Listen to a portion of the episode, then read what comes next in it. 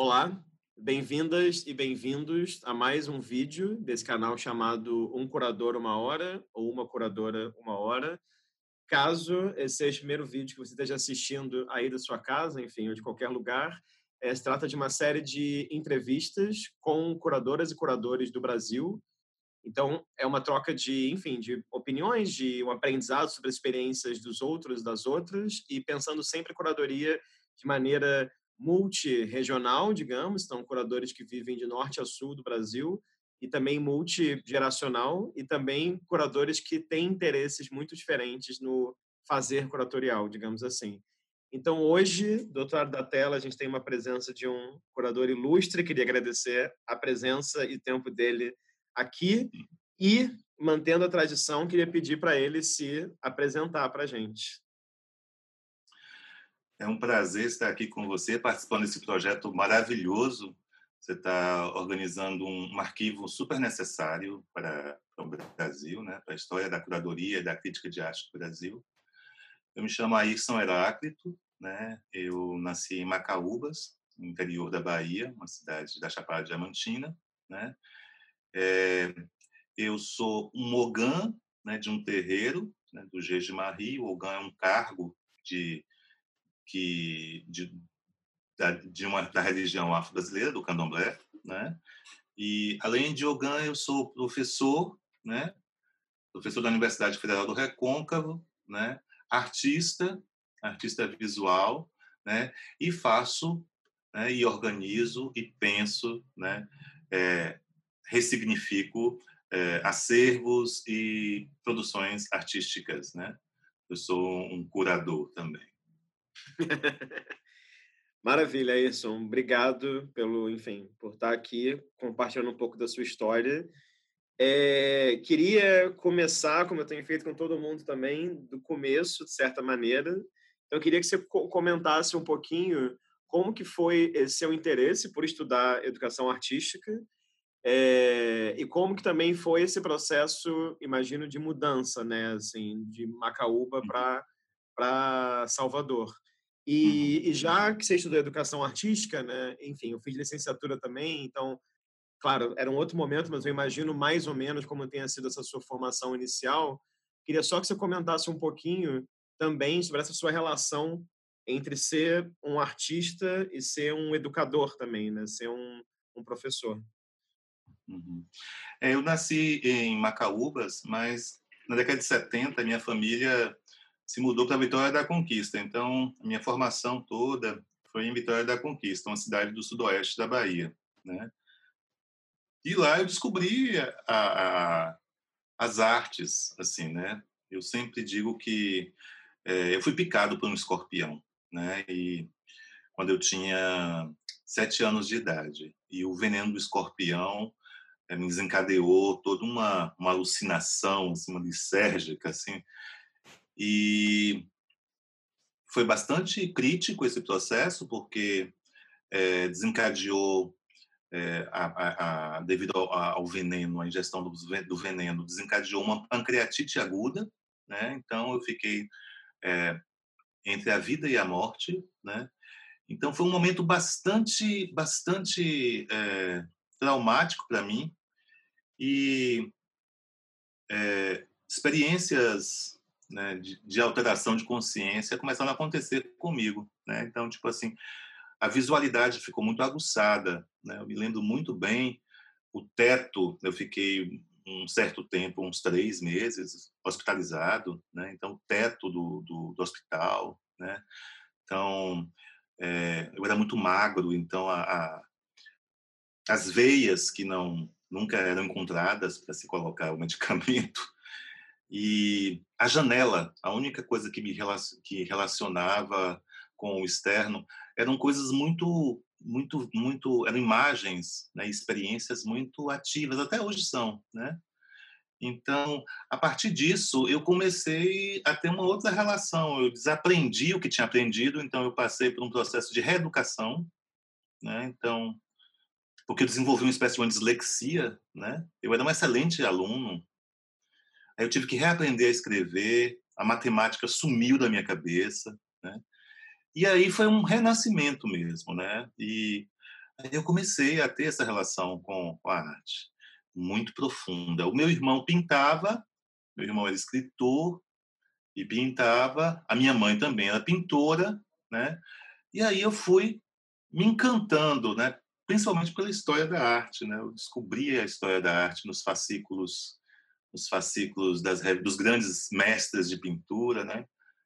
Então o, o impressionismo, Renoir, né? Que era meu artista predileto, é, foi construindo um pouco essa minha relação com a arte, né? Até que eu resolvi me tornar um artista, né? Então eu ocupei o, quartinho do fundo da casa dos meus pais e instaurei uma placa assim, o atelier, né? o meu atelier. Né? E aí eu comecei a viver a minha rebeldia de juventude, aceitar. Eu recebia muitos amigos a gente usava tudo lá dentro, a gente tinha uma, uma liberdade muito grande. E sobre o consentimento né, dos meus pais, que eu estava no fundo da casa dos meus pais. Né? Minha mãe era professora e, e advogada, e meu pai era policial militar, né? Então era um e a partir daí, né, eu sabia, né, eu fiquei assim completamente obcecado pela arte, né? E eram pouquíssimas informações, era um mundo bem diferente de hoje, né? Porque então, além desses fascículos, eram os verbetes da enciclopédia Barça, né, que minha mãe tinha. E então eu comecei a estudar, né, estudar todos os verbetes, tudo que se relacionava. Então foi na enciclopédia Barça que eu entendi o que era uma tinta a óleo, o que era uma pintura a têmpera, o que era um retábulo, através desses verbetes, né? E tudo aconteceu, eu me tornei membro do Partido Comunista, comecei a fazer política estudantil, né? Muito jovem, muito precoce, né? E aí veio o realismo socialista, e aí veio Portinari, veio veio trabalhos sociais, né? Bastante efetivos na cidade, né? Eu era do PC do B, então eu vendia o jornal, né, a Tribuna Operária, né, para feirantes que nem sabiam ler. Até que depois a, a, a política e o, o, partido também não era suficiente, porque o meu desejo artístico era algo muito grande e é, a conduta muito doutrinária é, do, do, do, partido né, não me realizava plenamente. Né? Então, foi um momento de porra louquice. Eu fiquei um porra louca e comecei a frequentar casas de artistas da cidade, né? É, mudar totalmente a minha conduta, ouvir outro tipo de música, né? Então eu fiquei entre o, o, o ex-comprometidos, a o, o, o, aspirante ao punk, né? Ao punk. E aí eu vim para Salvador, né? querendo já fazer artes, né? Estudei, é, fiz um cursinho aqui em Salvador e depois eu prestei para arquitetura e para licenciatura, arquitetura na Federal e licenciatura na Católica. E optei pela licenciatura, né? Porque eu me decepcionei muito com como a arquitetura, o ensino da arquitetura era feito, né? Era, eu só queria, eu só queria história da arquitetura, eu só queria história de design e o, as disciplinas de cálculos é, de era uma coisa que não não me dizia respeito e era uma coisa intransponível. Aí eu fiquei só com eu me concentrei e foi difícil convencer a família que é, é, ser professor de arte poderia me dar mais me realizar mais. Mas aí eu consegui, aí entrei na universidade e de, de arte, né, de educação artística. Naquele período a universidade era extrema, o curso de educação artística era um curso bastante digamos assim, polifônico, né? Porque era aquela ideia meio americana, né? Da união de todas as artes. Então, eu entrei como pintor, mas eu me apaixonei pela música. A escola que eu estudei educação artística era uma escola bem antiga, era um instituto de música da Universidade Católica. aqui de Salvador, e é, fiquei apaixonado pela música, né? E aí eu comecei a estudar música. Eu estudei dentro da universidade, estudei mais música do que estudei é, artes, né? Artes visuais, artes plásticas, né? Na época era artes plásticas. E nesse momento também foi que eu conheci, eu tive contato com um professor chamado Roman, é, é, professor Dante Galef, que é um professor de vanguarda da universidade. Era professor de estética. E ele era filho do Romano Galef, que era um italiano, né, que tinha um centro na Bahia, que tinha se mudado para a Bahia com a esposa e com a família, e ele fundou o primeiro centro de estudos estéticos, acho que do Nordeste, né? E ele que funda na UFBA, na universidade, a pós-graduação em crítica de arte. Então eu convivi muito, né, com com esse universo da crítica também, né, da, da ressignificação, né, da produção simbólica através de um olhar crítico, né? E eu acho que isso me ajudou muito. Então, o professor Dante nos incentivava muito que a gente escrevesse sobre obras. E a prova da gente era a gente escolher um artista e criar um, um, um, uma espécie de uma monografia sobre o artista. Isso foi em, em 86 e vou lhe confessar que o artista que eu escolhi para escrever foi o, o Alma Andrade. Né? Olha isso, que ótimo. Alma Andrade. E, e aí, alguma coisa, porque era completamente fora do repertório assim, né, de artista naquela época. O Alma era um artista muito outsider. E a Bahia, né, era a Bahia dos artistas modernos ainda, todos estavam vivos, né? Então, era por que eu escolhi Alma Andrade, não escolhi Caribé, por exemplo, né, naquela época. Então isso já mostrava um pouco as minhas inquietações, né, as minhas inquietações. E aí para escrever a monografia, que a gente fez até um audiovisual com slides que a gente apresentava, eu que estudava canto também, né? Então sempre aprendi a impostar a minha voz. Então gravei um, um, podcast na época, numa fita cassete, com todo o texto que a gente tinha elaborado sobre o artista, né? Mas para fazer esse texto, eu tive que conviver com a alma, né? E aí frequentei muito o estúdio de, Al, de Alma Andrade, e a Alma Andrade começou a abrir, falar de coisas assim. Né? Ah, não, Marcelo Duchamp. O quê? O Hélio Edicica. E foi abrindo, foi abrindo, foi abrindo. E, e foi esse grande, essa grande experiência é, que marcou é, a minha graduação, né? que foi esse experimentalismo todo de diversas linguagens, o canto, o teatro, a dança, é, as artes visuais, a música. Né? Então foi foi essa união assim panorâmica, né? Que essa foi a grande crítica, né, sobre é, o, a, o, formato do, da, da, ideia de educação artística que foi feito posteriormente, mas foi essa, esse, essa miscelânea toda panorâmica que me formou, né, e que me ofereceu é, um, condições de entender muitas coisas diferentes, distintas, né. Então eu sei eu sei bastante sobre história da música, por exemplo. A gente pode discutir bastante. Não só sobre história da música ocidental, europeia, mas história da música brasileira, por exemplo. Né? Então, é, meu trabalho performativo começa aí também, porque foi unindo essas linguagens todas. Né? E nesse momento eu ganhei um prêmio, que foi o primeiro prêmio para artistas jovens. E eu fui assim um destaque, né? Foi um destaque é, vários professores da Escola de Belas Artes estavam aqui, eu era um ilustre desconhecido, e o, o, o professor e crítico é, é...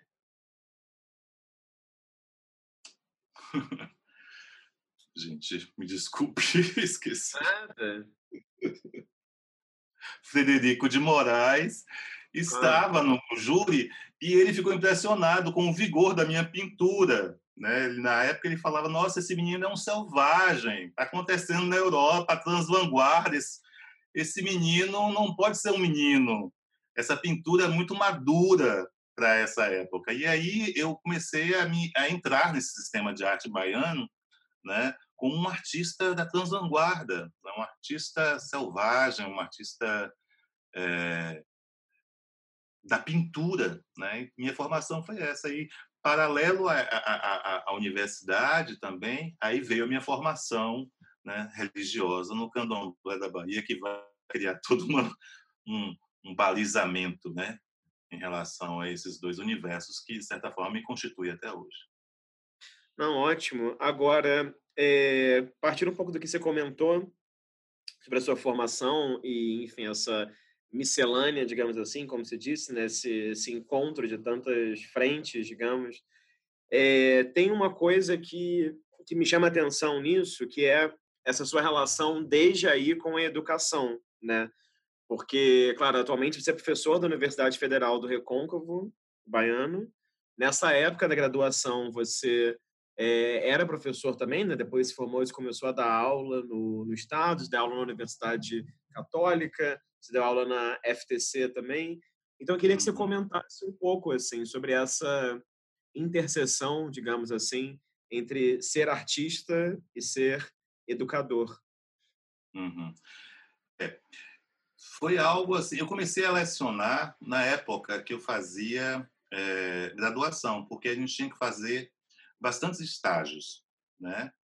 Então eu estagiei no Colégio Central daqui várias vezes. O Colégio Central é um colégio público bem importante em Salvador. Albert Rocha estudou lá, todo mundo estudou lá.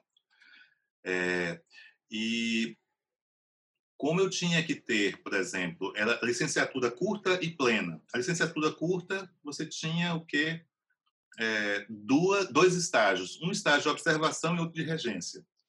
Na, em realidade, os professores, quando viam um estagiário da universidade, principalmente os professores de arte, fugiam. Né? Então, só na graduação, eu tive uma experiência de quatro estágios de regência. Né? Então, ensinei desde história da arte até desenho e pintura. Né? Então, foram quatro experiências de regência na graduação. Além disso, né, é, eu, eu, eu, eu, como eu não tinha um trabalho fixo, né, era mantido pela minha família, o dinheiro que eu conseguia era através também dos cursos que eu dava. A universidade me abria um espaço ao sábado, então todo sábado eu dava um curso de desenho e pintura, né? Para inclusive os meus colegas, porque o curso de eu já, já desenhava bem, já pintava bem, então os meus colegas que tinham esse perfil de educadores faziam esses cursos, né? Então, eu comecei também lecionando, é, lecionando aí. E aí, depois, foi uma experiência sinfônica, porque quando eu me formei, eu fui para a Vitória da Conquista, e aí eu dei aula em diversos colégios públicos, né?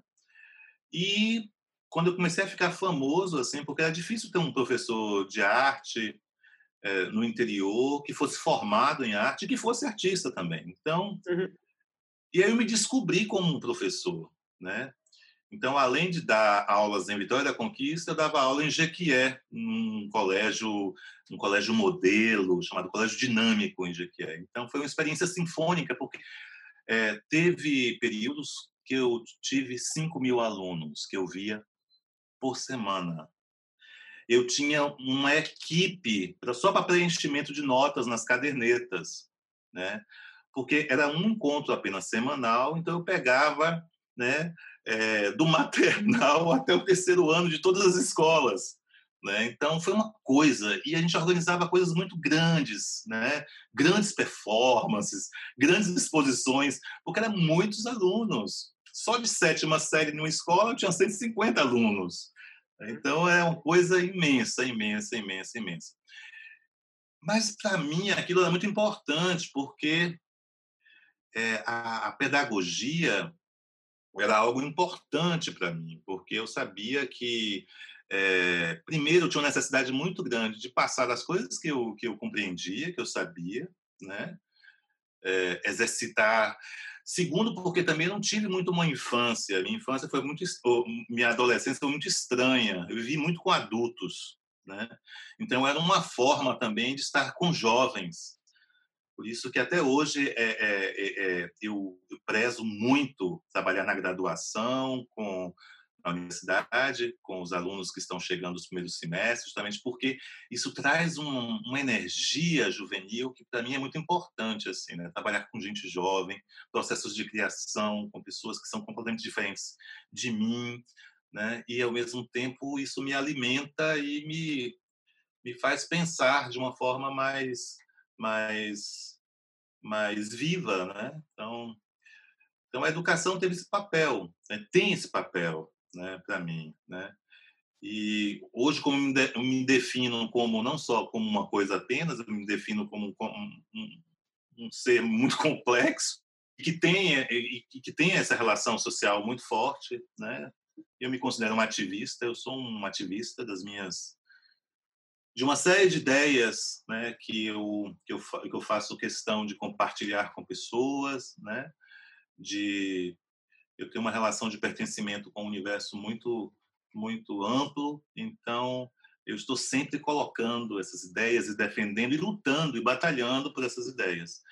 É, a centralidade dessas ideias é a questão né, é, é, étnico-racial no Brasil, né, e todo o seu histórico e todas as suas consequências que a gente vive até hoje que são algumas ideias que você já desenvolvia desde o seu, enfim, não, não só desde a graduação, mas estou pensando precisamente aqui no seu, no seu mestrado, né? Os Segredos no Boca do Inferno, Arte, História e Cultura Baiana. Eu estava pensando muito nisso, assim, olhando o seu currículo, os textos, exposições, e, claro, trocas que a gente teve antes dessa entrevista, né? Que a gente, enfim, diferente de outros entrevistados, a gente se conhece, já trabalhou junto, tudo isso. Claro. É, tem esse interesse seu desde o começo, né, desde muito novo, como você falou, em não só agir desde o estado de onde você nasceu, claro, que é, que é a Bahia, como também de pesquisar a fundo né, as histórias das artes baianas. Né? E falando plural, uhum. porque muito da sua produção recente você usa os termos no plural.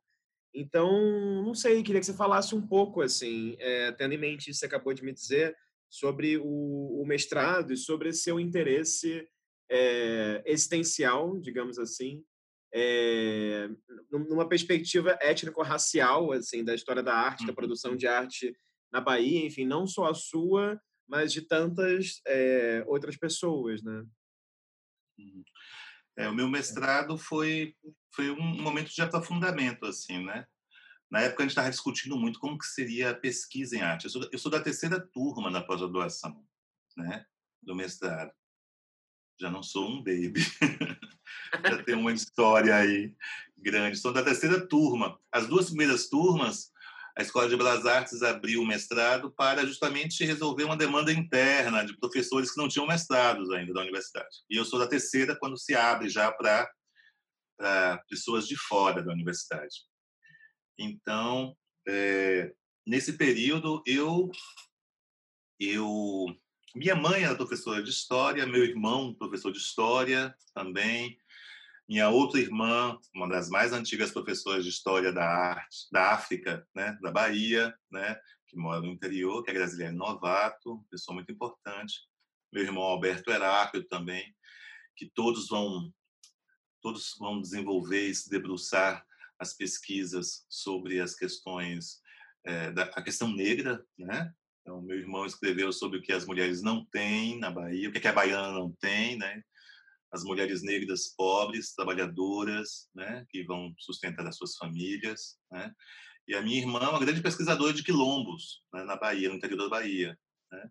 Então, tudo isso é, tem um, uma influência muito grande. Então, eu, eu nunca pensei arte sem pensar em pesquisa, sem pensar no seu caráter é, histórico, né? E como é, é, essas histórias eram narradas, né?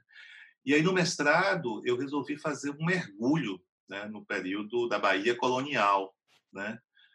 É, eu sou muito amigo de um filólogo, né? Que é um irmão meu também do Axé, que é o Marcelo Moreira e ele ele me incentivou muito. Ele que, que ele e o Hansen Adolfo é que vão editar a, a, a, a a edição crítica de Gregório de Matos, todos os livros, porque até então, na época, quando eu conheci, só existia a edição de James Amado, que não é uma edição crítica, né? então não tinha uma expertise de dois filólogos importantes, como ele e como o, o Hansen, para dizer o que, que era de Gregório, né, ou dos códices de Gregório.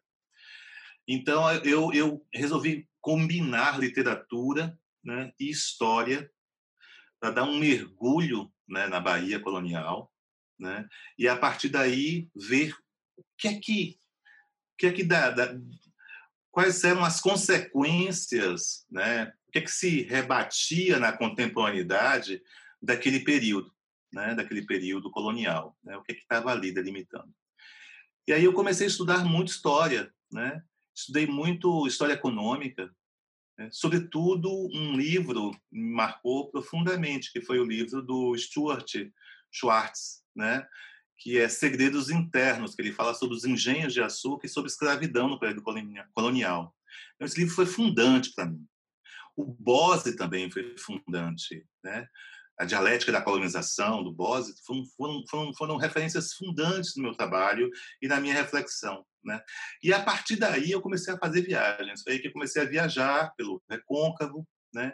E sempre assim, nossa, eu gostaria, pensando assim, no futuro eu gostaria muito de voltar para cá, porque o recôncavo é a terra do meu pai, de certa forma, né? Meu pai é um meu pai negro. É, então, é minha herança negra, é, é minha herança do meu pai, né? que é, eu já falei em outros momentos, né? É, ficou muito em segundo plano na história da minha família, né? E meu trabalho, meu trabalho dos meus irmãos negrólogos também é uma forma de empoderar afirmativamente essa essa herança paterna, né, da minha família. Então aí eu comecei a, a desenvolver esse diálogo, né, entre história e arte, arte contemporânea. Nesse momento também eu conheci o candomblé, né? justamente nesse momento. Então, é, todo esse conhecimento que eu vou estabelecer com os materiais artísticos na produção, né? então, todo esse caráter físico e ao mesmo tempo simbólico dos materiais, né? que tem, é, tem essa diversidade de sentidos, né? É, são sentidos do candomblé, mas também são sentidos da própria economia, né, é, do contexto de quando esses materiais vão ser é, importantes na história do Brasil, né, como o açúcar, como o azeite de dendê, como a carne, né, como o fumo, essas coisas todas que vão passar. Então, nesse momento, é, eu tô eu tô descobrindo e também tô né, estou me encantando com as proposições é, pedagógicas estéticas e políticas do Joseph Beuys. Né? Então, o Beuys e, e, e, o candomblé vão ser duas referências importantíssimas que vão iluminar, de certa forma, essa pesquisa minha né, na história do Brasil, na história colonial, na história do escravismo, né, da escravização de africanos. Então, foi bastante importante. E tudo isso amarrado com a literatura, né? A literatura. Gregório, para mim, é que vai ser o meu guia, né? O meu guia. Esse poeta extremamente radical, mas ao mesmo tempo muito muito dentro né, do contexto da tradição da, da poesia e da estética barroca. Né? Então, é Gregório que, de certa forma, é, tempera, de certa minha estética enquanto artista. Né? Então, eu me declaro até hoje um ultra barroco e eu agradeço muito esse esse, esse barroquismo, né, a todo esse, essas contradições que são colocadas na literatura de Gregório, esses contrastes, né, essa relação entre profano e sagrado, essas relações entre exagero, entre fome e opulência, entre é, nobre e ignóbil, né? entre carnaval e miséria. Então, todos esses contrastes, para mim, são muito determinados na minha, na minha produção artística, no meu fazer artístico, através também dessa literatura de Gregório. Né? Uhum. Agora, é, eu ia perguntar isso depois, mas já que você comentou sobre isso agora, eu vou inverter um pouco aqui, porque o que me chama muita atenção nas exposições coletivas que você fez a curadoria, que eu vi, como a Bienal da Bahia, ou mesmo o seu recorte dentro de Histórias Afroatlânticas, ou mesmo a exposição que você fez no Sesc Piranga, né, o Onche, é, me chama muito a atenção nos três casos justamente isso que isso um pouco está relatando desse seu olhar, digamos assim. Vou usar essa palavra que não, não sei se é a melhor palavra, diverso, né? Essa capacidade de ter é, estímulos visuais e textuais e artistas de lugares diferentes e materiais diferentes. E acho que você pensa muito a exposição de uma forma muito instalativa sempre, né? Assim, eu, eu fui à Bienal da Bahia e fiquei uma semana em Salvador, nunca tinha ido a Salvador. É, enfim, só vi as exposições em Salvador também, né? Isso é importante deixar claro. É, e, sem, e, e lembro que todas as exposições que você fez a curadoria me impressionava nisso, né? Nesse caráter, não sei, numa certa, também não é uma boa palavra, mas uma certa ousadia, uma ausência de medo de misturar coisas muito diferentes, né? E aí, de repente, você fala agora sobre a sua relação com candomblé e fala ao mesmo tempo do boys, né? Que, claro, tem, tem pontos em comum e dezenas de diferenças também. E antes claro. você falou um pouco da sua relação, sei lá, com o Renoir e depois você escrevendo sobre a Alma Andrade na universidade. Então, não sei, vai parecer uma coisa meio terapêutica, mas toda entrevista tem algo assim, mas como é que você vê? Você já comentou sobre isso, mas é porque como é que você consegue né, reunir esse interesse, ou, ou perguntando melhor, como é que essa diversidade de interesses também não se espelha de maneira diversa nos projetos curatoriais que você assina, entendeu? Uhum. Baby, eu me desculpe te chamar de baby, mas você é uma criança. uma criança muito inteligente, muito séria, muito bacana, muito especial. É... Eu, eu, eu, acho que eu estou assim honrando a tradição né, de pensar uma arte brasileira e pensar um, uma modernidade brasileira né, que, de certa forma, se distancia né, dos interesses e das histórias que aconteceram em São Paulo e no Rio, por exemplo, né, com a fundação dos museus de arte brasileira. Então, tipo assim, é... quando eu cheguei aqui, quando eu descobri arte, é lógico, Lina e Martins Gonçalves já tinha saído, né? Mas o MAN, estava no MAN, estava plantado no MAN, uma experiência que é uma experiência que era era era soava né, de uma forma muito estranha assim né então é, essas aproximações eu me lembro assim um, quando eu vi uma pintura do, do Portinari né o, os meninos com os passarinhos ao lado do boi da floresta da Tarsila né e ao mesmo tempo ao lado de um Oxóssi de Agnaldo, né, imenso, maravilhoso, e, e, a pintura de artistas baianos como um Caribé, como é, é, as fotografias do Mário Cravos Neto, né? Então era uma coisa assim que e tudo ali estava montado no mesmo salão com aquela escada helicoidal que ao subir você já tinha você já se se dava um dava um nó barroco, né? Funcionava como uma coluna helicoidal, ou seja, ele dava uma confusão muito grande, né? É, nada puritana, né? Então, então de certa forma, minha relação com essa diversidade toda vem muito daí, né?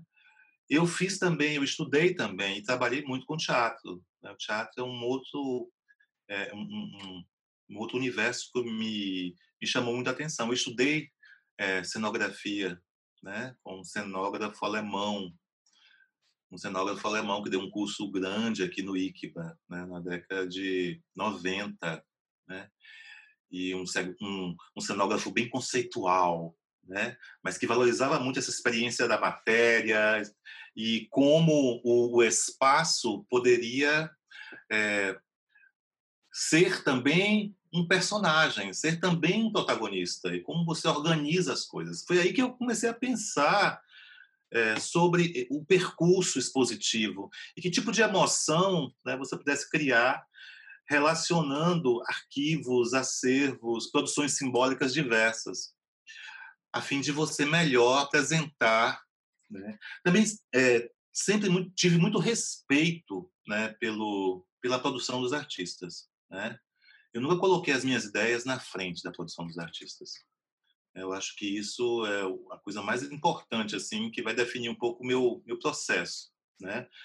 É, a produção dos, dos artistas, elas precisam ser o, o meu trabalho de, como eu compreendo como de curador, é um trabalho de colocar, de articular essas produções na sua inteireza. Não adianta fazer um, um, um, uma pirotecnia cenográfica e porque o que está importante, o que, que precisa tá, aparecer ali é a produção dos artistas, né? Dialogando de uma forma não hierárquica, dialogando de uma forma mais fluida e realmente é, é, é, é, apresentando primeiro as ideias dos artistas, né? Lógico, quando você você combina um, uma produção com uma outra, quando você cria um percurso expositivo, quando você monta, né? É, você chama atenção também né, para outros olhares sobre as obras. Né? Mas a obra é a obra né? A obra, eu acho que isso precisa ser, ser, ser respeitado, né? É, precisa ser respeitado principalmente também os contextos que elas foi gerada. Né? Você pode ressignificá-las, mas você tem que respeitar, eu acho. Eu tenho, um, eu sou, eu sou, um, eu penso muito assim. E aprendi também, né, muito com as montagens da, da das propostas radicais da Lina, né, a Bahia no Ibirapuera, né? Todo o projeto que a Lina vai ter para pensar arte né, de uma forma é, não, não, não muito é, mistificada. Né? Então, combinar acervos que são artísticos com acervos que não são artísticos, mas tudo faz parte da mão do povo, né? da mão de uma cultura, de uma civilização. Então, tudo isso vai me, vai me chamar muita atenção, vai me inspirar. Né? Então, é, eu, eu me preocupo muito em relação a isso, de unir é, é, essa diversidade de, de, de, de, obras, mas também né, de pensar os seus contextos e como elas são apresentadas espacialmente. Né? e como elas conseguem construir um discurso né, a partir dessa espacialidade dela. É uma espécie de pensar em instalação. Né? A instalação foi uma coisa que eu, eu comecei como um pintor, aí depois tive a necessidade de, de matar a pintura, porque fazia parte da minha geração. Se a gente não matasse a pintura, né, a gente eu acho que não avançaria é, para os dias de hoje. Hoje em dia ninguém precisa matar mais nada, mas na minha época a gente precisava matar certas coisas, porque senão a gente não avançava. Né? Então, eu tive que matar a pintura para pensar em espaço, para pensar em performances, né? pensar em ações. Né? Então, a curadoria também é uma espécie de uma grande instalação, né? uma reunião de objetos, de diversos objetos num espaço que constrói um discurso, né? que constrói através de obras, é, constrói e faz falar é, vozes né? Então, é um grande. É, é, é, uma, é, é uma experiência. Eu penso em curadoria, principalmente quando envolve é, é, uma exposição coletiva, como uma grande polifonia, né? uma polifonia que todas as vozes têm que ser ouvidas, não só as vozes dos artistas, mas também as vozes do, dos objetos que são, dos arquivos e dos objetos que a gente às vezes traz para o mesmo espaço a fim de tirar essas hierarquias, né, essas hierarquias da obra de arte, né, da obra barroca, né, destruir também essas caixinhas, né, o artista popular, né, uhum. o artista erudito, né, então destruir um pouco isso. Bom, já que a gente está falando agora precisamente sobre curadoria, queria que você falasse então da sua primeira experiência, digamos assim, mais oficial, institucional, que uhum. foi com o nome também fulcral, né, para se pensar, e você falou algumas vezes nessa nossa conversa, essa passagem, né, entre o moderno e o contemporâneo, que é Mário Cravo Júnior, né? E foi uma exposição uhum. que você fez no Museu Rodin, aí em Salvador. Enfim, queria que você comentasse um pouco como é que foi a experiência, como é que foi trabalhar com, como é que foi estrear, digamos assim, com ele. Pois é. A exposição foi, foi feita por mim e por uma outra, a diretora do museu na época, né? Ela foi a primeira a, a diretora que fundou o museu, o que implantou o Museu Rodin, que era a Kátia Jordan, né? É, e ela, me, ela tinha um projeto incrível que era convidar artistas que de certa forma tivesse uma relação com a tridimensionalidade para para pensar a produção de outros escultores, não só baianos, né? Mas para começar os baianos, porque o museu ia receber as obras do Rodin, né? Os gessos, a produção que ia entrar em comodata, e uma parte do museu é uma parte contemporânea, né? O espaço do museu é um projeto belíssimo, tem essa parte da, do, do, do palacete, é um palacete do século XIX, e uma parte é, contemporânea, com que é justamente para possibilitar esses diálogos, né? E aí ela pensou justamente esses diálogos estéticos entre um, a produção de um artista jovem com um grande artista, um grande escultor baiano, brasileiro, como Emanuel Araújo, como Mário Cravo, como Mestre Didi, só para citar alguns nomes que eram levantados à época. E a Kátia, a diretora, ela pensou em convidar vários artistas. Ela me convidou né? Ela me convidou. É, e aí foi uma experiência importantíssima para mim, né? Primeiro porque é, eu tive a oportunidade de conviver uns três meses com o Mário Cravo é, Júnior, né? No seu estúdio. Né? Fui lá, né? Ele me mostrou assim preciosidades, assim que até hoje eu fico assim pensando, né? É, nas suas mapotecas, então pinturas, desenhos da década de 50, e eu fui tendo uma dimensão muito grande assim é, é, do caráter conceitual mesmo do artista, né? E o quanto esse artista era importante para a arte brasileira, né? Porque de certa forma ele estava em um outro caminho, né? Um caminho bem diferente dos outros escultores, né? Não só eu já reconhecia isso, depois eu entendi, nessa época eu entendi, mas o próprio Oso de Andrade já, já, já, já, já cercava o Mário, né? É, laudeava o Mário como grande artista, o grande escultor brasileiro, né? fora do, do eixo Rio-São Paulo. Né? A Clarice Lispector né, vai se né, vai se curvar ao talento numa entrevista memorável que ela faz com ele. Então, o Mário era um artista que estava na cidade, em quase todos os lugares da cidade, com obras públicas importantíssimas, e estava vivo dentro de um espaço, de um parque de esculturas, né, em um, em um, um bairro no litoral aqui da cidade de Salvador, né, que é o, bar, o Pituaçu, um parque belíssimo, etc. E aí é, eu comecei a mergulhar e a conviver com ele, né?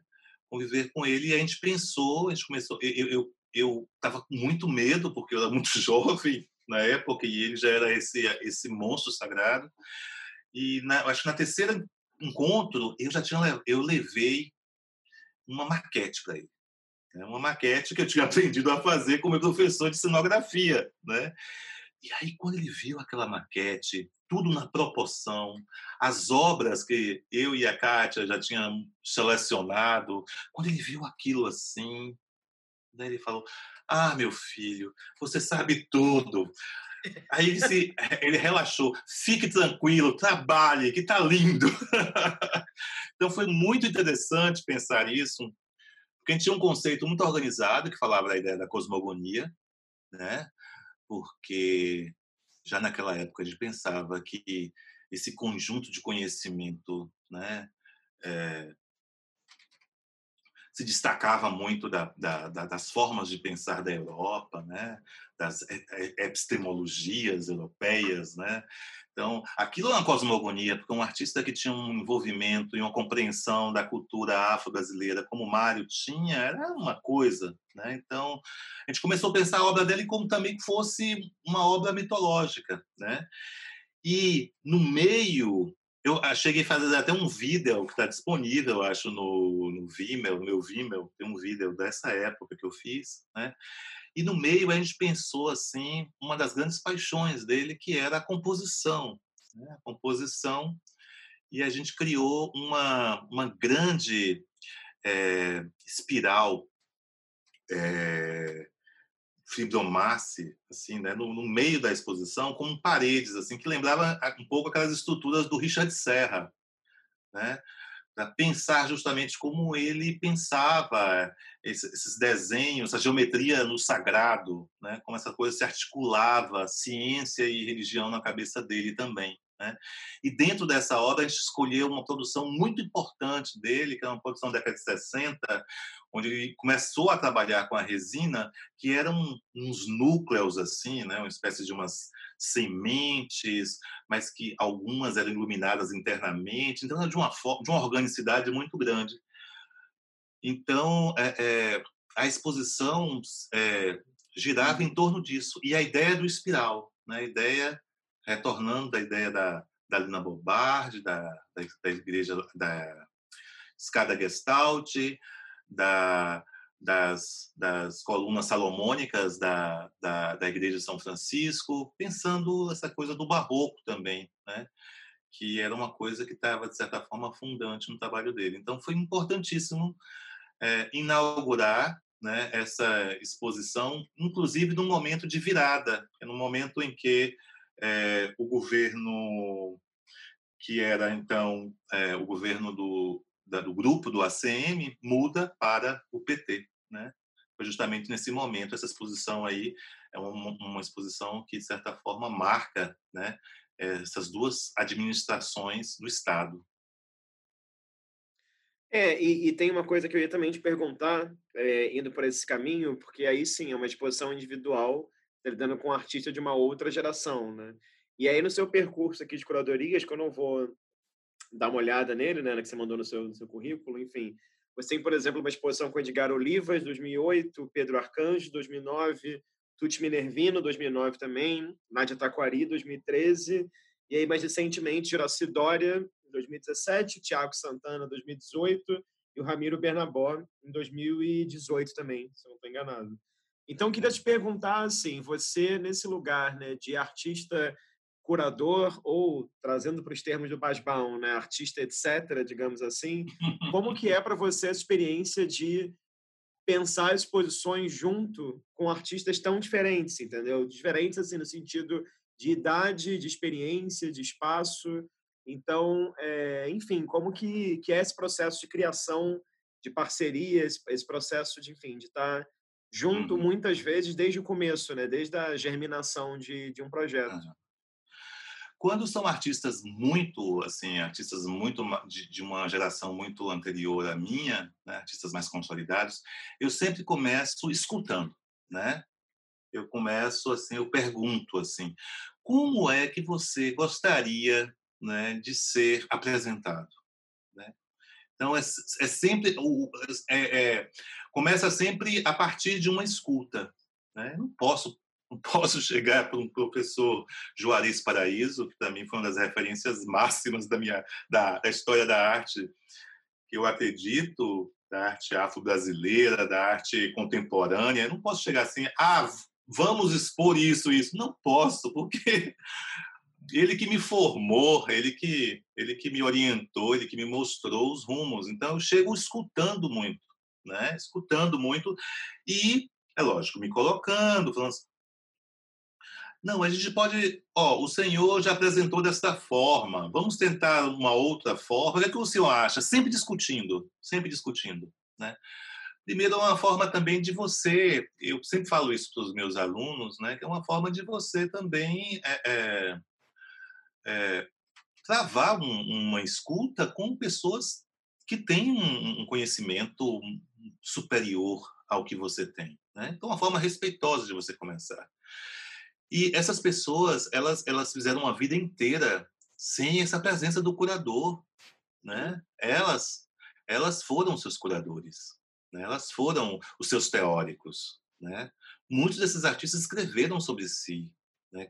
Fizeram um trabalho, montaram seus trabalhos. Então, tipo assim, é uma, uma não, não, não, é impossível você chegar hoje e falar assim, ah, pá, eu tenho essa ideia, né, vamos fazer assim. Não pode, tem que ser uma coisa mais horizontal mesmo, né, chegando perto.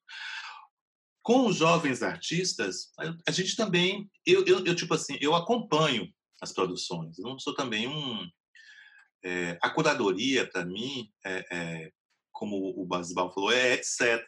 Né? É mais, uma, é mais uma, uma relação que eu tenho com a minha existência. Né? eu me sinto um funcionário, entendeu? Eu sou um funcionário. Eu, eu, eu, eu, eu me, coloco como um servidor, né? como um servidor. Então, quando eu tenho uma, um, um, um, acervo, certo? um artista importante que precisa ser ressignificado, precisa ser trazido né? É, para para as discussões que estão sendo feitas hoje, né? Então, eu tenho que estar muito muito atento para as expectativas também dessas pessoas, que essas pessoas elas não são folhas em branco, né? E essas produções também não podem ser pensadas dessa forma, né? Com os mais jovens, eu, eu já coloco mais a minha experiência, né? Então, eu falo assim, olha, seria mais interessante, assim. Então, eu me, eu me sinto mais aberto, né, para para discutir e colocar algumas questões que eu acho mais pertinente sempre a partir da minha experiência. Porque, além de curador, eu sou artista também. Então, eu luto bastante com minha produção. Né? Então, é, é, um pouco como me defino, assim, nesse sentido. Mas, assim, é, é incrível, principalmente, a possibilidade de mergulhar né, é, em universos, né, em produções, né, em em, em é, me aprofundar dentro da, do,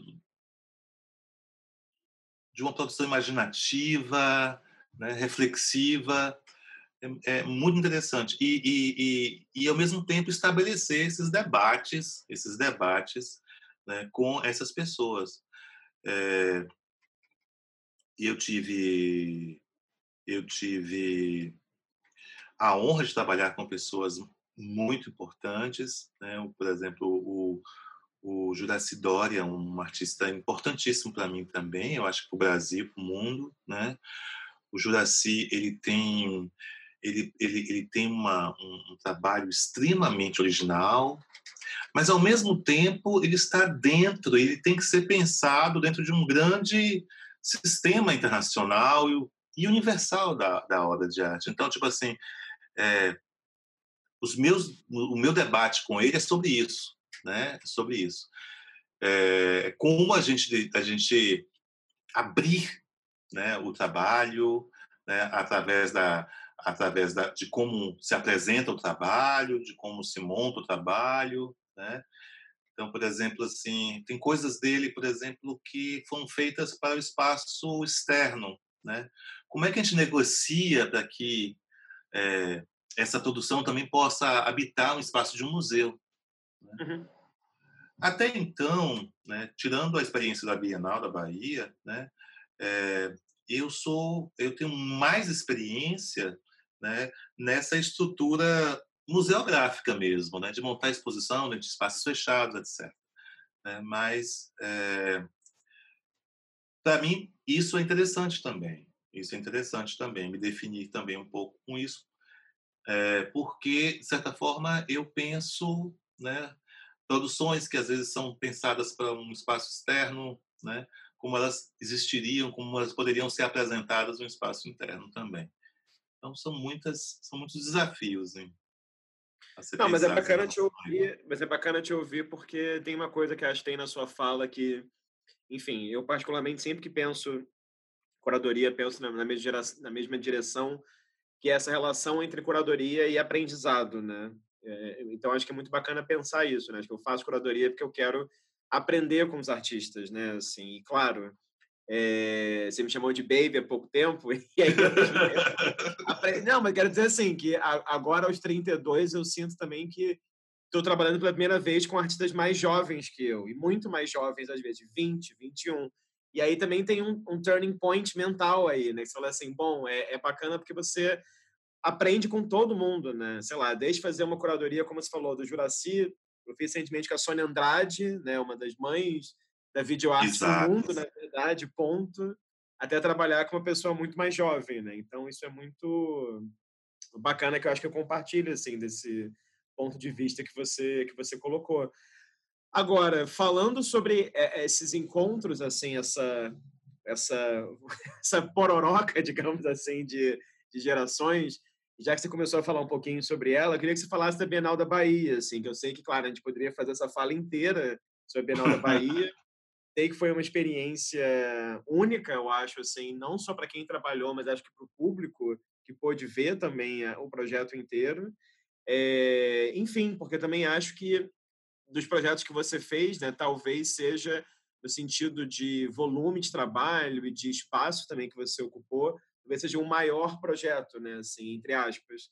Então, não sei, assim, você trabalhou em muitas exposições dentro da Bienal da Bahia, você trabalhou desde a conceitualização dela também. Então, eu queria que você comentasse um pouco, assim, da experiência tão peculiar que foi a, a Bienal e que depois uhum. desembocou um pouco na sua tese de doutorado também, né? Sim, claro, claro. É, pois é, é, a Bienal foi uma grande experiência né, nesse sentido de tentar é, pensar, né, pensar na, outras narrativas para a arte brasileira, né, que não fossem as narrativas hegemônicas. Né. Então, foi um momento de me debruçar é, sobre os projetos modernistas do Nordeste, né? É, como as referências, olhar de uma forma mais crítica, né? É, as referências do, do é, do projeto é, regionalista do, do Freire, né? do Manifesto Regionalista do, do Freire, né? do Gilberto Freire, e também pensar o Nordeste de uma forma mais ampliada. Né? Me lembro que, na época, é, é, o Achille Mbembe não era nem tão famoso assim, né? assim no Brasil. Não tinha nada traduzido dele. E eu tinha, tinha ah, numa das minhas incursões na Europa, eu tinha eu tinha visto a exposição África Remix e tinha ficado impressionadíssimo com, com um dos textos do catálogo do Ashimi Bembe que falava sobre o afropolitanismo, né? afropolitan, né? E quando a gente começou a pensar o projeto da Bienal da Bahia, isso me veio muito em mente, né? Essa ideia de pensar o Nordeste numa perspectiva expandida, né? O Nordeste muito mais como uma poética, né? É, do que um, é, uma produção delimitada geograficamente, né? Por uma região. Então, o Nordeste poderia estar em qualquer lugar, é, qualquer lugar não, em alguns lugares do mundo, né? Não necessariamente. Então, poderia estar em Soeto, como poderia estar na produção de um artista hippie americano, etc. Então, foi interessante esse exercício de pensar esse nordeste politanismo, né? essa ideia. E aí, com a vinda do, do, do Marcelo Rezende, né, foi uma alegria muito grande. A vinda de diversos outros curadores né, de São Paulo, como a Ana Pato, que também tinha um vínculo com a Bahia, o Fernando Oliva, é, e as representações da Bahia no projeto era eu e a professora Alejandra, né? que, é, que se define como uma curadora mesmo, né? É, professora de teoria da arte na Universidade Federal da Bahia. Então foi um encontro muito interessante com essas pessoas para a gente pensar, né, é, e exercitar outras possibilidades de se contar coisas, né, e de inserir outros falares. E aí vieram, na verdade, a, a, a, o, o cargo, o caráter simbólico do que foi essa Bienal, né? Estava se, se transformando essa Bienal, abrindo todo um arquivo, todo um passado que foi fechado pela ditadura militar, né? E ao mesmo tempo uma série de artistas que ficaram invisibilizados, né? E eu tinha viajado muito para o Nordeste. Né? Eu, eu trabalhei antes de, de fazer a Bienal, eu trabalhei no estado, né? E eu trabalhei muito no Estado como diretor de artes visuais do, do Estado da Bahia, no governo é, do Jacques Wagner, né? com o secretário de Cultura, Márcio Meirelles, e a, a diretora da Fundação Cultural, a Gisele Gica. E toda vez que eu tinha um folga, né, eu viajava para o Nordeste. Era uma forma de fugir, assim, né? de escape. Eu passava, às vezes, 30 dias viajando pelo Nordeste. E eu fiz várias viagens pelo Nordeste. Eu fiz pelo interior, né? saindo aqui pelo Sertão, chegando até São Luís do Maranhão, né? de carro com amigos, até com uma que eu fiz pelo meio, descendo, peguei um, um avião e, e, e, depois fui descendo. E depois uma outra que eu fui pelo, pelo litoral. Né? Então, e essas viagens são viagens para mim me, me colocar, né? me ressituar, me ressignificar enquanto é, é, um trabalhador que estava completamente exaurido e, ao mesmo tempo, de conhecer mais a cultura nordestina. Né? Nesse período também, eu fazia parte, durante seis, seis anos, eu fiz parte de, de um júri do, do edital do Banco do Nordeste. Então, hum. eu recebia todo ano 600 projetos do Nordeste. Então, eu conheci artistas através desse edital incríveis, incríveis, incríveis. Isso para mim era fascinante. E muitas dessas viagens era para ir também encontrar com esses artistas que eu tinha encontrado, eu tinha conhecido. Né? Então, eu conheci, por exemplo, um artista como o Cláudio Costa, um artista do Maranhão, que mora no, no, nos lençóis maranhenses. Né? Então, se eu não tivesse conhecido ele, não teria. E, pois é, toda essa experiência, de certa forma, é que vai me dar um, um, um estofo para pensar a, é, as propostas da Bienal, né? E pensar também esse elenco de artistas da Bienal, né? E que vai se desdobrar justamente na minha grande da minha grande questão, que é como pensar uma arte brasileira sem esse influxo direto com a Europa, com as vanguardas e com as referências europeias, né? Então foi a partir dessas viagens que eu comecei a, a ver e entender essas possibilidades e perceber que, é, principalmente na, nas comunidades alternativas, nas aldeias hippies, né, existiam conexões né, que se relacionavam né, com uma produção artística que falava muito dessa questão afroatlântica. Uhum. Né? Então foi a partir daí que eu comecei a, a, a, a tentar pensar e exercitar uma desconstrução. Né? Eu lhe, lhe, confesso que foi a partir daí que eu me descolonizei de fato, né?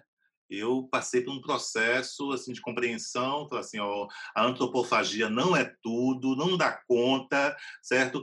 E existe um, uma visualidade brasileira que não tem nada a ver com minimalismo, puritanismo americano, nem muito menos com as vanguardas europeias, né?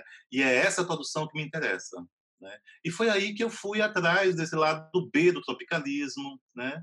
Eu me debrucei é, em cima de artistas que viveram viveram como um meteoro, né? Viveram tão intensamente que tiveram uma luz incrível num determinado momento, depois apagaram, como o Ednísio Primo, como o Dicinho, que foram é, os artistas que eu me dediquei de uma forma monográfica na Bienal, juntamente com o Tiaguinho, Tiago Santana, que foi trabalhamos juntos nesse processo, foi fascinante também porque era uma forma também de um diálogo muito grande em relação se aquilo, por exemplo, estava me encantando, estava me, me, me, me, chamando a atenção naquele momento, né? ter um diálogo com um, uma pessoa jovem, sensível, inteligente como o Tiago, né? E, e, e, compartilhar essas emoções era uma coisa muito importante, porque não é uma alucinação de um, de, de, de, de um de um jovem senhor que estava estava estava tendo crise com de paixão, de apaixonite com esses hippies, com esses artistas telúricos, com esses artistas que criaram e instauraram uma nova visualidade. E sobretudo, né, artistas afro-brasileiros que até então eram tratados e vistos como artistas primitivos, né, por, por pelas questões que a gente conhece né? as questões do preconceito e essa questão de se colocar justamente essa centralidade né? é, de valores artísticos e culturais na Europa. Uhum. Agora, da, da, das várias exposições nas quais você pensou, né, nas várias, digamos, das várias partes que compõem o projeto da Bienal da Bahia, tem alguma da, das exposições que tenha te marcado mais, assim, que você queira falar um pouco sobre? É, porque eu lembro que as suas exposições sempre me chamaram a atenção na Bienal, porque eram exposições com muita coisa sempre, né? Daí você até falou é. mais cedo dessa composição, dessa orquestração polifônica, né? Porque eram sempre muitas vozes. Eu nunca esqueço, não vou lembrar o nome da exposição agora, mas eu nunca esqueço daquela, por exemplo, que tinha o Daniel Santiago em diálogo com o Ali Salomão, se não me engano, né? O Fatal, Sim. Que eram é. aqueles dois andares e tinha muita coisa ali. É, mas, enfim, tem alguma delas que, que enfim, que, te, que te chame mais atenção ou que tenha sido mais... Não sei, que você queira relatar um pouco mais, assim, como é que foi o processo de, de pesquisa e de concepção? Olha, é, foi assim, o recorte justamente essa produção à margem, de certa forma, né? Uhum.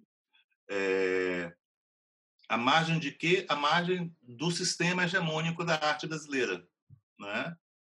Então, é, eu não tinha o único, por exemplo, assim, grande popstar que eu trabalhei de certa forma é, nessa, nessas exposições foi o Oiticica, mas mesmo assim é o lado B de Oiticica era o Oiticica fazendo capa de livro de disco da Gal, né?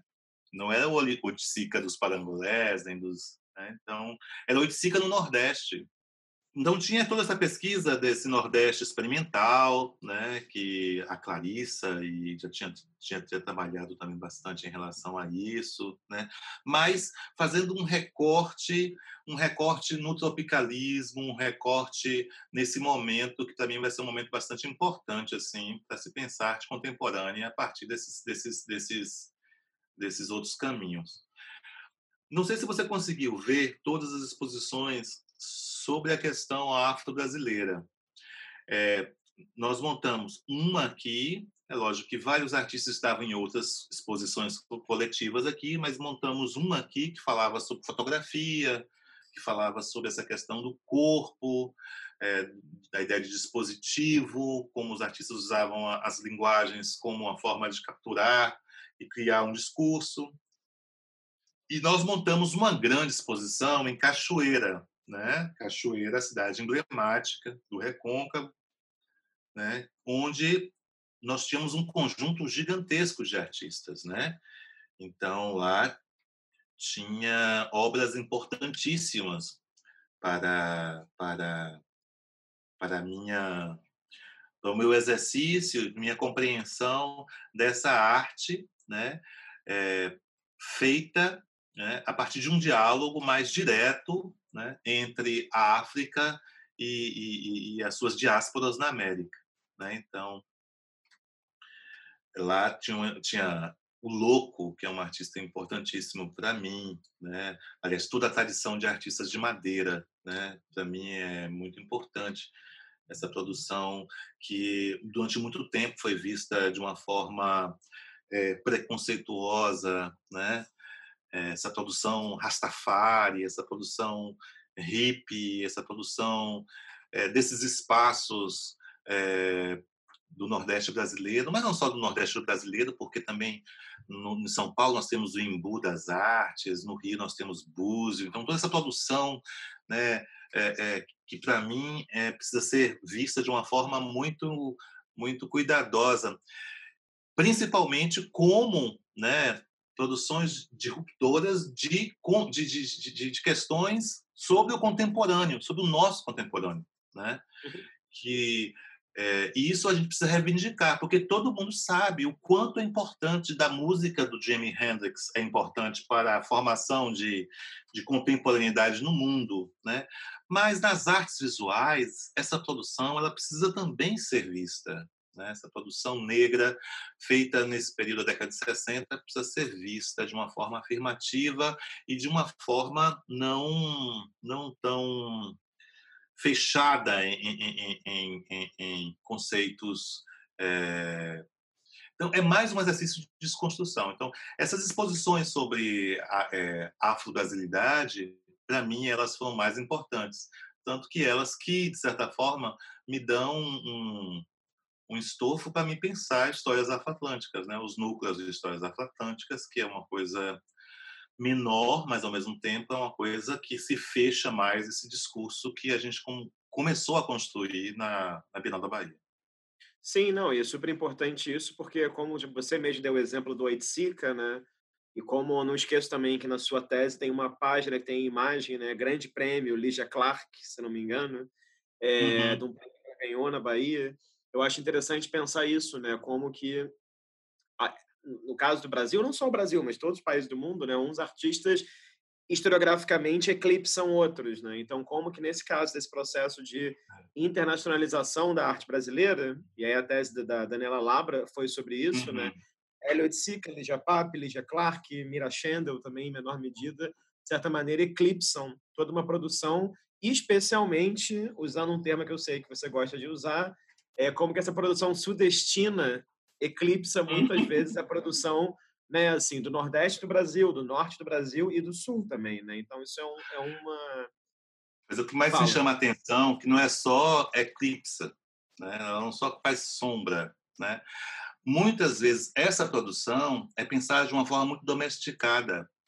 Eu não estou uhum. falando de, de alma selvagem, de antropólogos do Leblon, não. Não estou falando disso, não. Não é nesse selvagem que eu estou falando, não. Eu estou falando que é muito domesticada, gente. Você pega, você. Eu tive na Rina Sofia e vi a exposição da Lígia Papa. Eu falei, meu Deus do céu, o que é isso? Cadê a louca? Cadê a hippie? Né? Por que aquela aspereza? Por que o Brasil, a arte brasileira tem que ser contada apenas, certo, a partir de, de um ponto de vista extremamente racionalista, que, de certa forma, informa a tradição de arte concreta, neoconcreta. Existem outras coisas. É importante que também seja contada dessa forma, mas a gente tem que contar outras histórias, a gente contar outras formas. Eu sempre falo assim, tem uma aspereza de um tipo de arte no Brasil, né, que me atrai bastante, porque ela não é tão vista e tão compreendida. Essa aspereza, para mim, é um fenômeno afro-indígena, né, que está aí, né, pulsante, né, que precisa ser apresentada, não domesticada, porque índio para mim não é selvagem, entendeu? e africano sempre foi afrofuturista, né? Para mim sempre foi pré-colonialmente falando. Não estou falando de agora, de, de, de, de, Hollywood, de Disney. Estou falando que sempre foi, sempre foi. Então, é, temos que abrir espaços para que essas visualidades né, possam é, é, é, é, democraticamente representar a pluralidade, a diversidade da, da, da, da, da, da produção simbólica brasileira. Né. Eu não suporto ver uma exposição. Por exemplo, assim, se não fosse o, fi o filme do, do Cezinha, eu não aguentava mais Hélio Sica. Você não, Cezinha trouxe assim uma luz porque eu não aguentava, não aguentava mais a Sica, como ele era apresentado, como ele era montado. Porque quem que apresentou a Sica foi a Alma Andrade, depois o Ali Salomão, entendeu? E aí de repente você vê como aquilo era, era apresentado e montado para resp responder um desejo de um internacional, de mercadológico, né? Então o, o que a gente faz também é exatamente isso, é tensionar isso, abrir caminhos de discussão e tentar ocupar alguns espaços, que são espaços de poder, para que a gente possa oxigenar um pouco as percepções e as leituras em relação à diversidade dos fenômenos da cultura brasileira que tem que ser vistos. Né? Mas, mas, pois, dito isso, então conta um pouco para a gente como é que foi a sua experiência de tensionamento e de, e de criar novas narrativas, digamos assim, dentro de histórias afroatlânticas, porque como a gente estava falando antes, né, eu acho que é uma coisa interessante que, claro, vem como um, um fruto né, das suas reflexões na Bienal da Bahia, no doutorado, e é uma exposição de grande porte que acontece numa das capitais econômicas do Brasil, digamos assim, que é São Paulo, né? E no Museu de Arte de São Paulo, enfim, que tem ganhado cada vez mais visibilidade depois que Adriano Pedrosa se tornou diretor artístico, né? Então, eu queria que você contasse um pouco assim sobre esse processo de trabalhar de novo coletivamente com pessoas com formações e lugares de fala tão diferentes e como que foi também o seu papel ali nessa, enfim, nesse recorte que você propôs ali dentro do, do MASP. Libido foi uma experiência muito afetiva né, e amorosa, né, porque você deve saber o quanto eu respeito e admiro né, o trabalho da Lina, né, da Lina Bobardi. E estar no museu, né, que foi pensado por ela, era uma forma bastante interessante.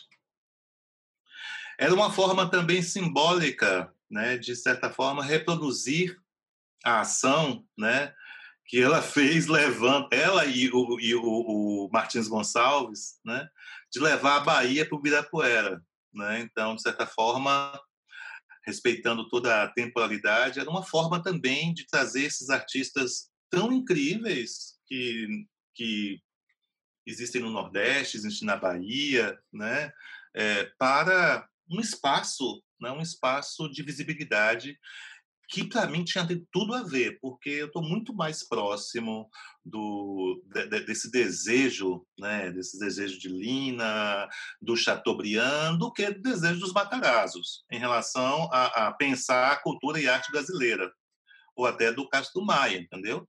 Então eu estou muito mais próximo desse, desse universo aí, que pensa abrir é, é, museus de arte contemporânea no Nordeste, em Feira de Santana, em Olinda, no Rio Grande do Sul, do que né, investir num grande projeto de Bienal de São Paulo, por exemplo, né, ou então de, uma, de um museu de, de, de arte moderna né, curado por Marcel Duchamp, digamos assim, né, com uma forte presença é, de, da cultura americana né, dentro da cidade de São Paulo.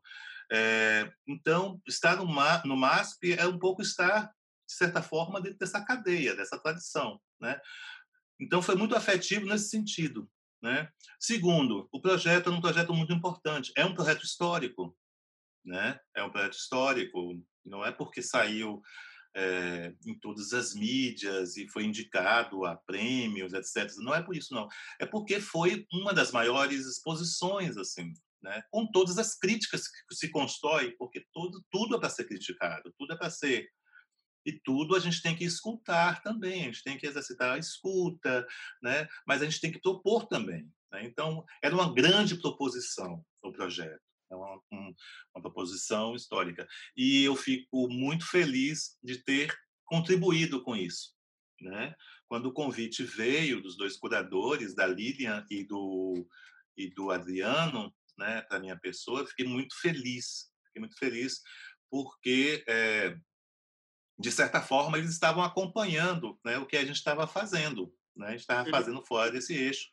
E foi uma forma de dar uma visibilidade maior, né? E dialogar, né? Porque eu acho que estar em São Paulo também é você estabelecer o que vai fazer é, em 2022 o marco do modernismo brasileiro é a semana está chegando. Então estar em São Paulo é importante porque também você está você tá falando, olha, existem existem outros marcos, né? Ou não existe marcos, né? E vamos viver sem monumentos a gente não precisa de bandeira mais, né? Chega de bandeira, de bandeirantes, né? essas coisas todas, né? Que existem aí e que a gente precisa lutar contra.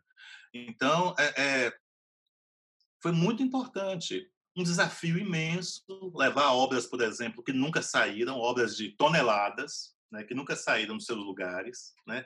Obras que até então só eram vistas na galeria Estação, né? Agora estão está sendo oferecida é, num espaço que legitima, de certa forma, a produção. Obras de artistas de rua, por exemplo, como o grande performance Jaime Figura, né? Então, artistas, por exemplo, que estão assim, que foram fundamentais para a compreensão da, da, do tropicalismo ou então do mangue beat, né? E que estão aí à mercê, é, clamando justamente por, por um espaço de visibilidade, etc. Né? Então, foi bastante interessante reunir essas vozes né, num espaço, de certa forma, que é um espaço institucional importante, né? E que sempre exercitou, o MASP sempre exercitou, certa, assim eu vejo, né, uma grande crítica, uma grande crítica, né, é, principalmente, né, é, em relação a, a, a, a essa posição, de certa forma, subserviente né, do Brasil em relação à Europa, né, ou em relação aos centros europeus e americanos. Né. O Dicinho, por exemplo, a primeira exposição de Dicinho foi no MASP, né? Foi no MASP, foi feito com lina, naquela parte externa. Os bichos de Dicinho estavam lá, né? Isso no início na década de 60, quando ela saiu daqui, fugida, né? Então, é, é lógico, é uma grande pinacoteca, foi pensada como uma grande pinacoteca, mas eu me sinto, eu me senti muito feliz, né? Em, em, em... Trabalhei bastante, tinha alguns momentos, por exemplo, se eu não fosse uma pessoa de santo, né? Muito bem resolvida com o meu ego, né? Com a minha cabeça alimentada, né? Eu tinha alguns momentos, por exemplo, principalmente não em relação à administração do museu, mas assim em relação a alguns colecionadores que detinham algumas obras que a gente tinha que negociar, né? Eu ia desistir, né? Mas aí foi também uma grande lição. Há quase 50 anos eu ter que engolir muito sapo, muito sapo para o que colocar, de certa, para de certa forma é, é tentar é, contribuir com o que esse desvio dessa narrativa, né? Porque era a única coisa, não era cachê, não era dinheiro, não era nada, era apenas desviar um pouco a rota das narrativas. E esse eu acho que é o meu papel também como artista, né? Um pouco desviar um pouco, né? As rotas das narrativas. Ó, percebam que existem outros caminhos, que outras possibilidades de se pensar, né? Isso também é pedagógico, isso também é, é, é e ao mesmo tempo isso também é uma curanderia, né? O, o, o curador vira um curandeiro, né? um pai de santo, uma pessoa que, que, que faz um, uma, uma, oferenda, né? Com as obras, com os acervos. Isso é uma forma também de curar certas certas mazelas, porque esses artistas, muitos artistas desse que eu trabalho, são artistas que sofrem assim você sabe, você sabe, você já deve saber, você é jovem, você deve saber o quanto é duro quando um artista ele está out, ele está fora, ele é esquecido, sim, sim. Né? ele é descartado. Isso é terrível. Isso, isso eh, na universidade eu ensino para meus alunos, meus alunos queridos, primeiro, ó, vamos desenvolver nossa inteligência de alma, porque só isso vai nos dar o que equilíbrio para a gente controlar essas emoções, porque a vida artística é muito dura, a vida dos artistas é muito dura e você não pode desistir, você não pode ficar ressentido, você não pode ficar é, é, doente porque você não está acontecendo aí nesse sistema, né? E por isso que eu acho, só para concluir, que eu acho incrível esse essa possibilidade hoje das mídias sociais, né? Que de certa forma você faz de certa forma seu mundo também, né? Então você não precisa estar no museu, né? Você às vezes você consegue ter o seu fazer todo o seu trabalho artístico é, com um público específico, né? No seu Instagram, né? E, e ser feliz, porque é isso. O artista precisa da do, desse, desse espetáculo, né? dessa, dessa coisa de você colocar para fora, de você se exibir também. Né? Uhum. Você mostrar, porque é isso que a gente é. A gente precisa compartilhar com as pessoas. Né? É, não, é interessante. Enfim, você falou várias coisas interessantes. Né? Primeiro que essa ideia desse do outsider, né, do não fazer parte de um sistema de arte, uma narrativa da história da arte, como que justamente trabalhando com tantos artistas é, negros e afro-brasileiros, como isso, infelizmente, historicamente, se deu muitas vezes, né? Como muitos artistas foram excluídos por racismo ou por serem enxergados, como o caso da Maria Auxiliadora, né? Como uma artista, entre aspas, naif, logo não como outros artistas da mesma geração, etc, etc. E é muito interessante pensar, e você falou agora das redes sociais, como talvez hoje em dia, para o bem e para o mal, né? Porque também gera uma ansiedade terrível, Claro. É, tudo se torna uma espécie de instituição de si. Né? Você pode ser a sua, o seu próprio diretor do seu museu, Instagram claro. e compartilha. E quantos artistas, não necessariamente jovens, já nem mais tem galeria, né? já estão ali, postam, vendem, e resolvem Exato. tudo. E, enfim. E daí, aí, eu queria te fazer essa última pergunta antes de a gente ir para as imagens que você trouxe, que é Bom, você começou a sua graduação em artes visuais em 86 e agora a gente está chegando aí rumo a 2026, né? Então daqui a pouco você vai fazer 40 anos e você começou a estudar formalmente artes visuais. Momento meio túnel do tempo, isso aqui que eu estou falando, meio arquivo confidencial, né? Mas queria te perguntar assim, como é que você se sente num momento histórico? Isso é uma impressão minha, tá? E claro, você fala o que você quiser a respeito em que há tantos artistas afro-brasileiros em processo de institucionalização. Né? Eu falo não só de exposições nacionais quanto internacionais, publicações, galerias também. É, e falo não só do sudeste do Brasil, mas falo também do Brasil em sentido amplo. E mais do que isso, já que aqui é um canal que pensa exatamente curadoria, como há também uma, um reconhecimento cada vez maior, não só de, de curadores afro-brasileiros de diversas gerações, como você, ou como Emanuel Araújo, ou como Claudinei Roberto, por exemplo, é, como também muitos curadores jovens afro-brasileiros, enfim, fazendo projetos como Hélio Menezes estava contigo, Diane Lima, Tiago de Paula, enfim, Beatriz Lemos, são vários, na verdade. Então, como é que você se sente assim de estar atuando nesse momento histórico com tantas outras vozes ao mesmo tempo e aí você já comentou um pouquinho agora, mas o que você sente de diferença, né? Assim, lá, enfim. Essa pergunta eu sei que ela é muito ampla, mas o que você sente de diferença nesse processo de reconhecimento dos agentes afro-brasileiros né, da arte, lá dos anos 80, quando você começou, para esse comecinho dos anos 20, né? É bem complexa essa pergunta. Mas uma coisa eu acho, por exemplo, assim, uma coisa eu acho que a gente evoluiu bastante, evoluiu, mudou bastante, né? Tipo assim, hoje em dia, por exemplo, é, a ideia de democracia racial no Brasil, né? Não essa utopia freiriana que foi tão querida por por tantos intelectuais, por tantas pessoas que definiram, inclusive a cultura, né? É, afro-brasileira, ela é bastante, ela, ela, ela é um, eu penso assim como se fosse uma utopia, né? Porque pensar é, é, democracia e raça é uma utopia, né? Uma utopia que nós desejamos, todos desejamos, mas que ela nunca se cumpriu e durante muito tempo ela é, se domesticaram a arte de vanguarda brasileira, né? O sistema da arte comercial né?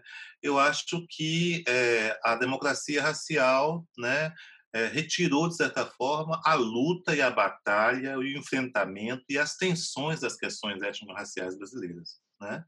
Então, acreditar que o Brasil é um paraíso de uma mestiçagem, etc., hoje em dia não, não existe. Então, isso eu acho que muda e define muitas coisas. Né?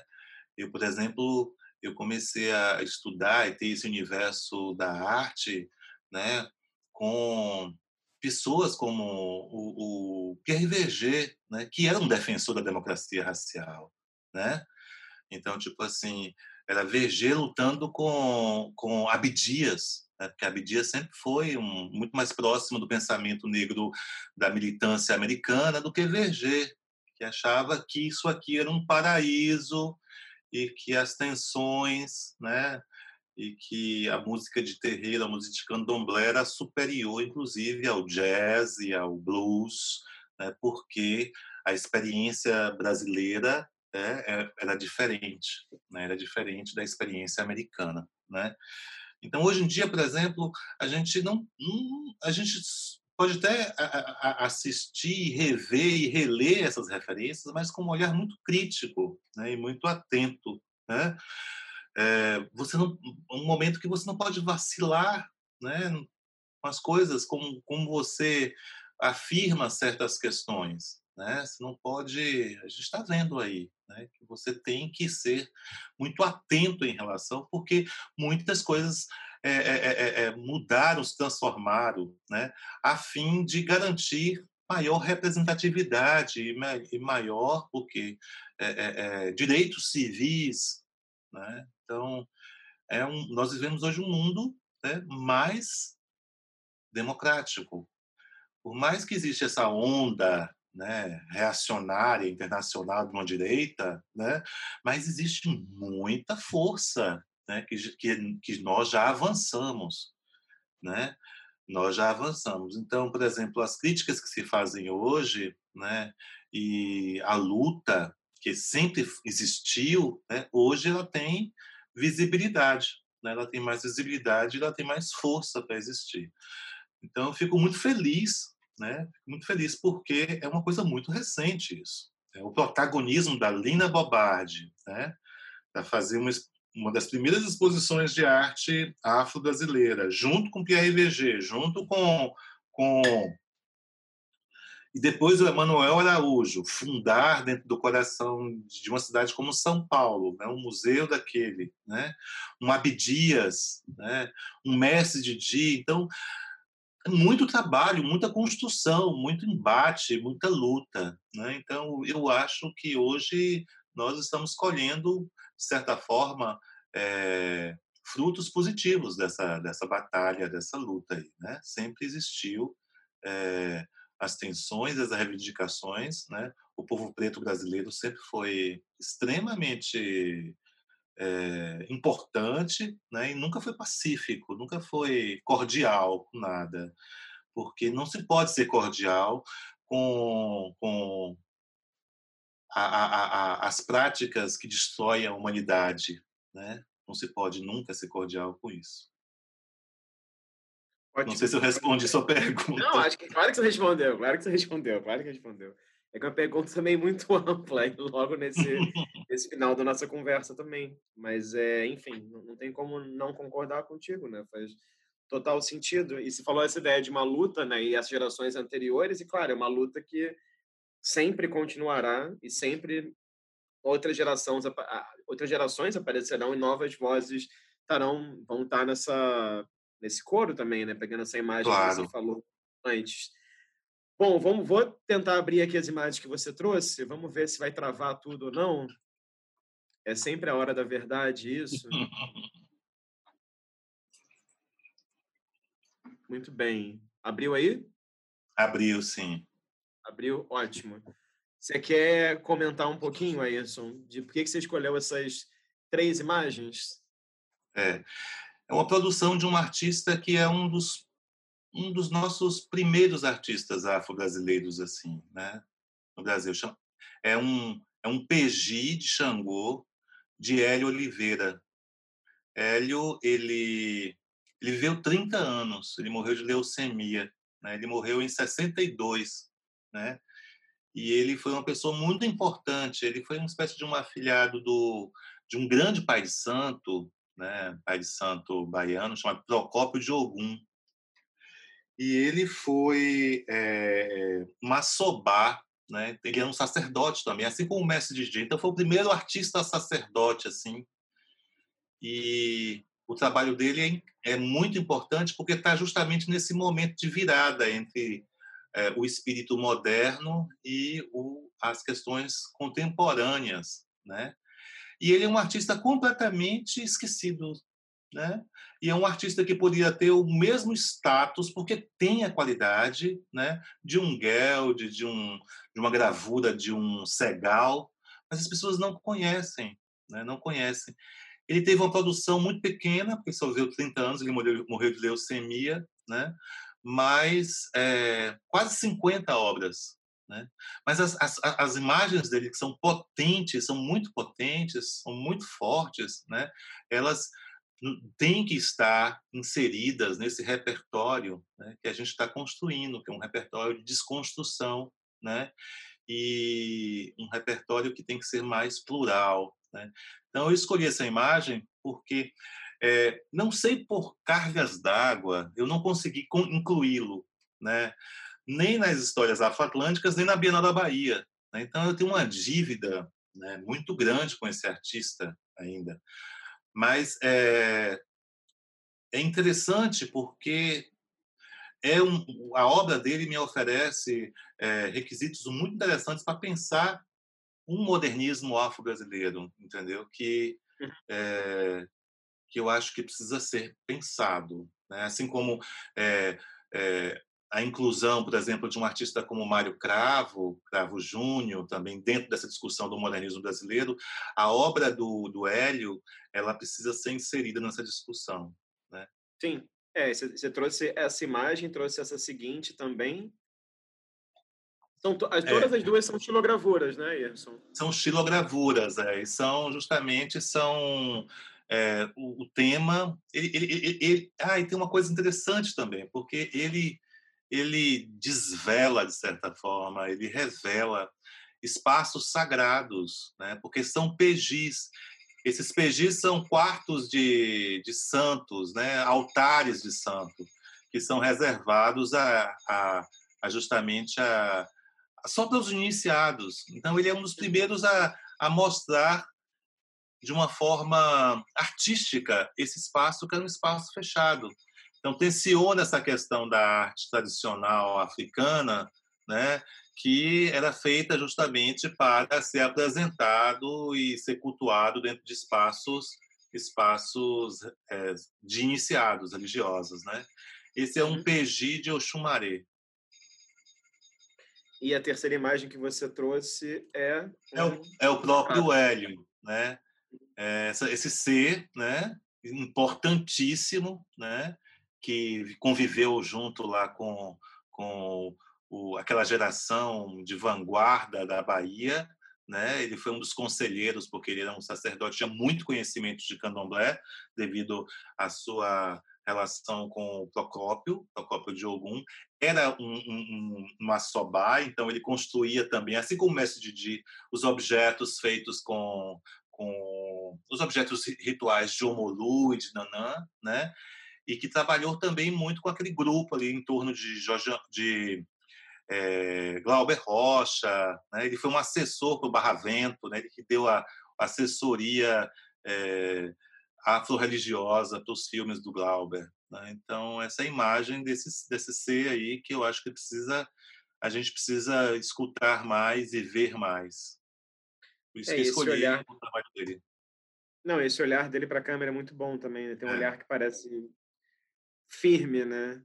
É, enfim, não é interessante porque ele morreu de leucemia, né? Então, leucemia é uma doença que que dissolve um pouco essa questão do sangue, assim, né? É uma doença muito séria. E naquela época não existia não existia nenhum tipo de tratamento como existe hoje, né? Sim. Maravilha. Deixa eu terminar aqui de compartilhar. É, tem essa coisa que você falou dele não estar tá nos seus dois projetos, mas às vezes essas coisas acontecem justamente para depois fazer um projeto só dedicado a ele, por exemplo, né? Pois é. Tem... O, o, o Emanuel Araújo, eu gosto muito de dar os créditos, né? É, eu acho que a gente não faz nada sozinho, acho que tem que trabalhar com. O Emanuel Araújo fez uma exposição dele em São Paulo, mas assim, eu acho que faz bastante tempo e é um artista que não foi né, fixado ainda, né? Uhum. E o Museu Afro é, da, da Universidade de, da UFBA aqui fez também uma exposição com um texto muito bonito, etc. São as únicas coisas, por exemplo, numa pesquisa de internet que você vai encontrar sobre ele, né?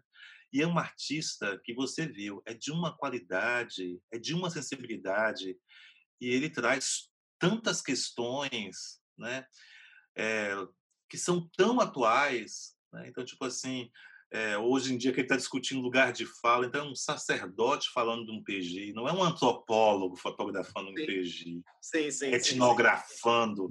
Né? Então, tudo dele, e ao mesmo tempo o, o, o cargo de Assobá é um cargo de escultor, de artista, assim como o Didi. Né? Então, é tão importante, por exemplo, para que as novas gerações conheçam né, é, essa tradição de artistas sacerdotes no Brasil, né? principalmente é, é, dessa da, da, da, do candomblé, né? das religiões de, de africanas. Ótimo.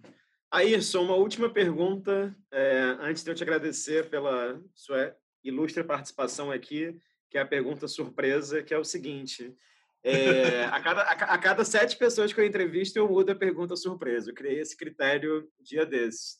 Está fazendo parte do terceiro bloco de entrevistados, né? Você é a, o 19 curador com a entrevista. Então, a pergunta é: que exposição, eu sempre falo exposição porque eu tenho mania de exposição, desculpa. Que projeto curatorial que você viu pode ser uma exposição, pode ser uma publicação, enfim, você sabe disso melhor que eu, né? Curadoria nesse sentido amplo. É, que projeto curatorial que você viu, que você pensou, putz, eu gostaria de ter feito isso, ou putz, eu gostaria de ter participado disso de alguma forma, entende? Que projeto que você lembra que você tenha tomado conhecimento, teve uma grande admiração? É um projeto que a Solange Farcas montou aqui em Salvador, né? Uma mostra pan-africana de arte contemporânea que era incrível, incrível. E na época não tinha nenhum tipo de relação com a Solange, né? Mas foi exatamente a grande exposição. Lhe confesso que a exposição foi no MAN, né? tinha uma grande instalação do Mariozinho, tinha uma, um, uma instalação do, do Eustáquio, Neves, hum. que era uma coisa deslumbrante. Tinha um, um, uns vídeos da, da artista cubana é, Pons, é, Maria é? Madeleine né, Pons. Uhum. Então tinha coisas incríveis. Tinha um trabalho do, do, do, do, do, do Daniel, Daniel Lima, maravilhoso de laser, que saía do, do pier do museu. Então, na, na época, foi assim, a exposição foi, na, foi quando eu estava começando a estudar sobre essas questões de Atlântico Negro, né, do, eu estava começando a formular todo, muitas coisas que eu, que eu acredito hoje, que eu falo de uma forma mais natural hoje, ou já, até, já subentendo, né? É, então, essa exposição foi uma exposição que eu queria ter é, participado como artista, né? E ter participado como também como curador, né, como curador, porque foi um marco, foi um marco. É, eu acho que nem a África Remix que eu vi foi tão impactante como essa exposição aqui, porque era uma exposição que pensava a afro-brasilidade de uma forma muito especial. Ótimo, ótimo, ótimo, ótimo. E é uma boa coincidência, porque a pessoa que eu entrevistei antes de te entrevistar foi justamente a Solange. Então temos aqui. Olha! uma coincidência ou não, né? Mas enfim. Ayrson, queria só te agradecer, te dizer que, claro, eu tenho uma admiração tremenda por tudo que você faz, especialmente por como você fala e, enfim, é, te congratulo por tudo e aprendo muito sempre quando você fala e como você falou, né? Curadoria é aprendizado, então obrigado aí também por compartilhar suas histórias e suas, enfim, opiniões também. E fico aí curioso pelos projetos vindouros, né? Não só você como curador, mas claro, também como artista, né? Assim, e, enfim, e acho que tem muita coisa para acontecer. E como você falou aí, né, tem muito trabalho por fazer, né, assim, de publicação, de pesquisa, de lançar muito. luz, de estabelecer diálogos, enfim. E como acho que é. você rege bem essa orquestra de diálogos, né? Eu fico curioso para ver o que, que pode vir aí pela frente. Então, te agradeço um monte por tudo. Bom, então, para você que assistiu a gente até aqui, eu agradeço muito. É, fica a lembrança de que, enfim, toda semana vídeos são compartilhados nesse canal, são entrevistas com diferentes curadoras e curadores do Brasil, diferentes gerações, regiões interesses também. Então, caso seja o primeiro vídeo que esteja assistindo no canal, fica o convite para assistir a outros. Então, muito obrigado e até a próxima.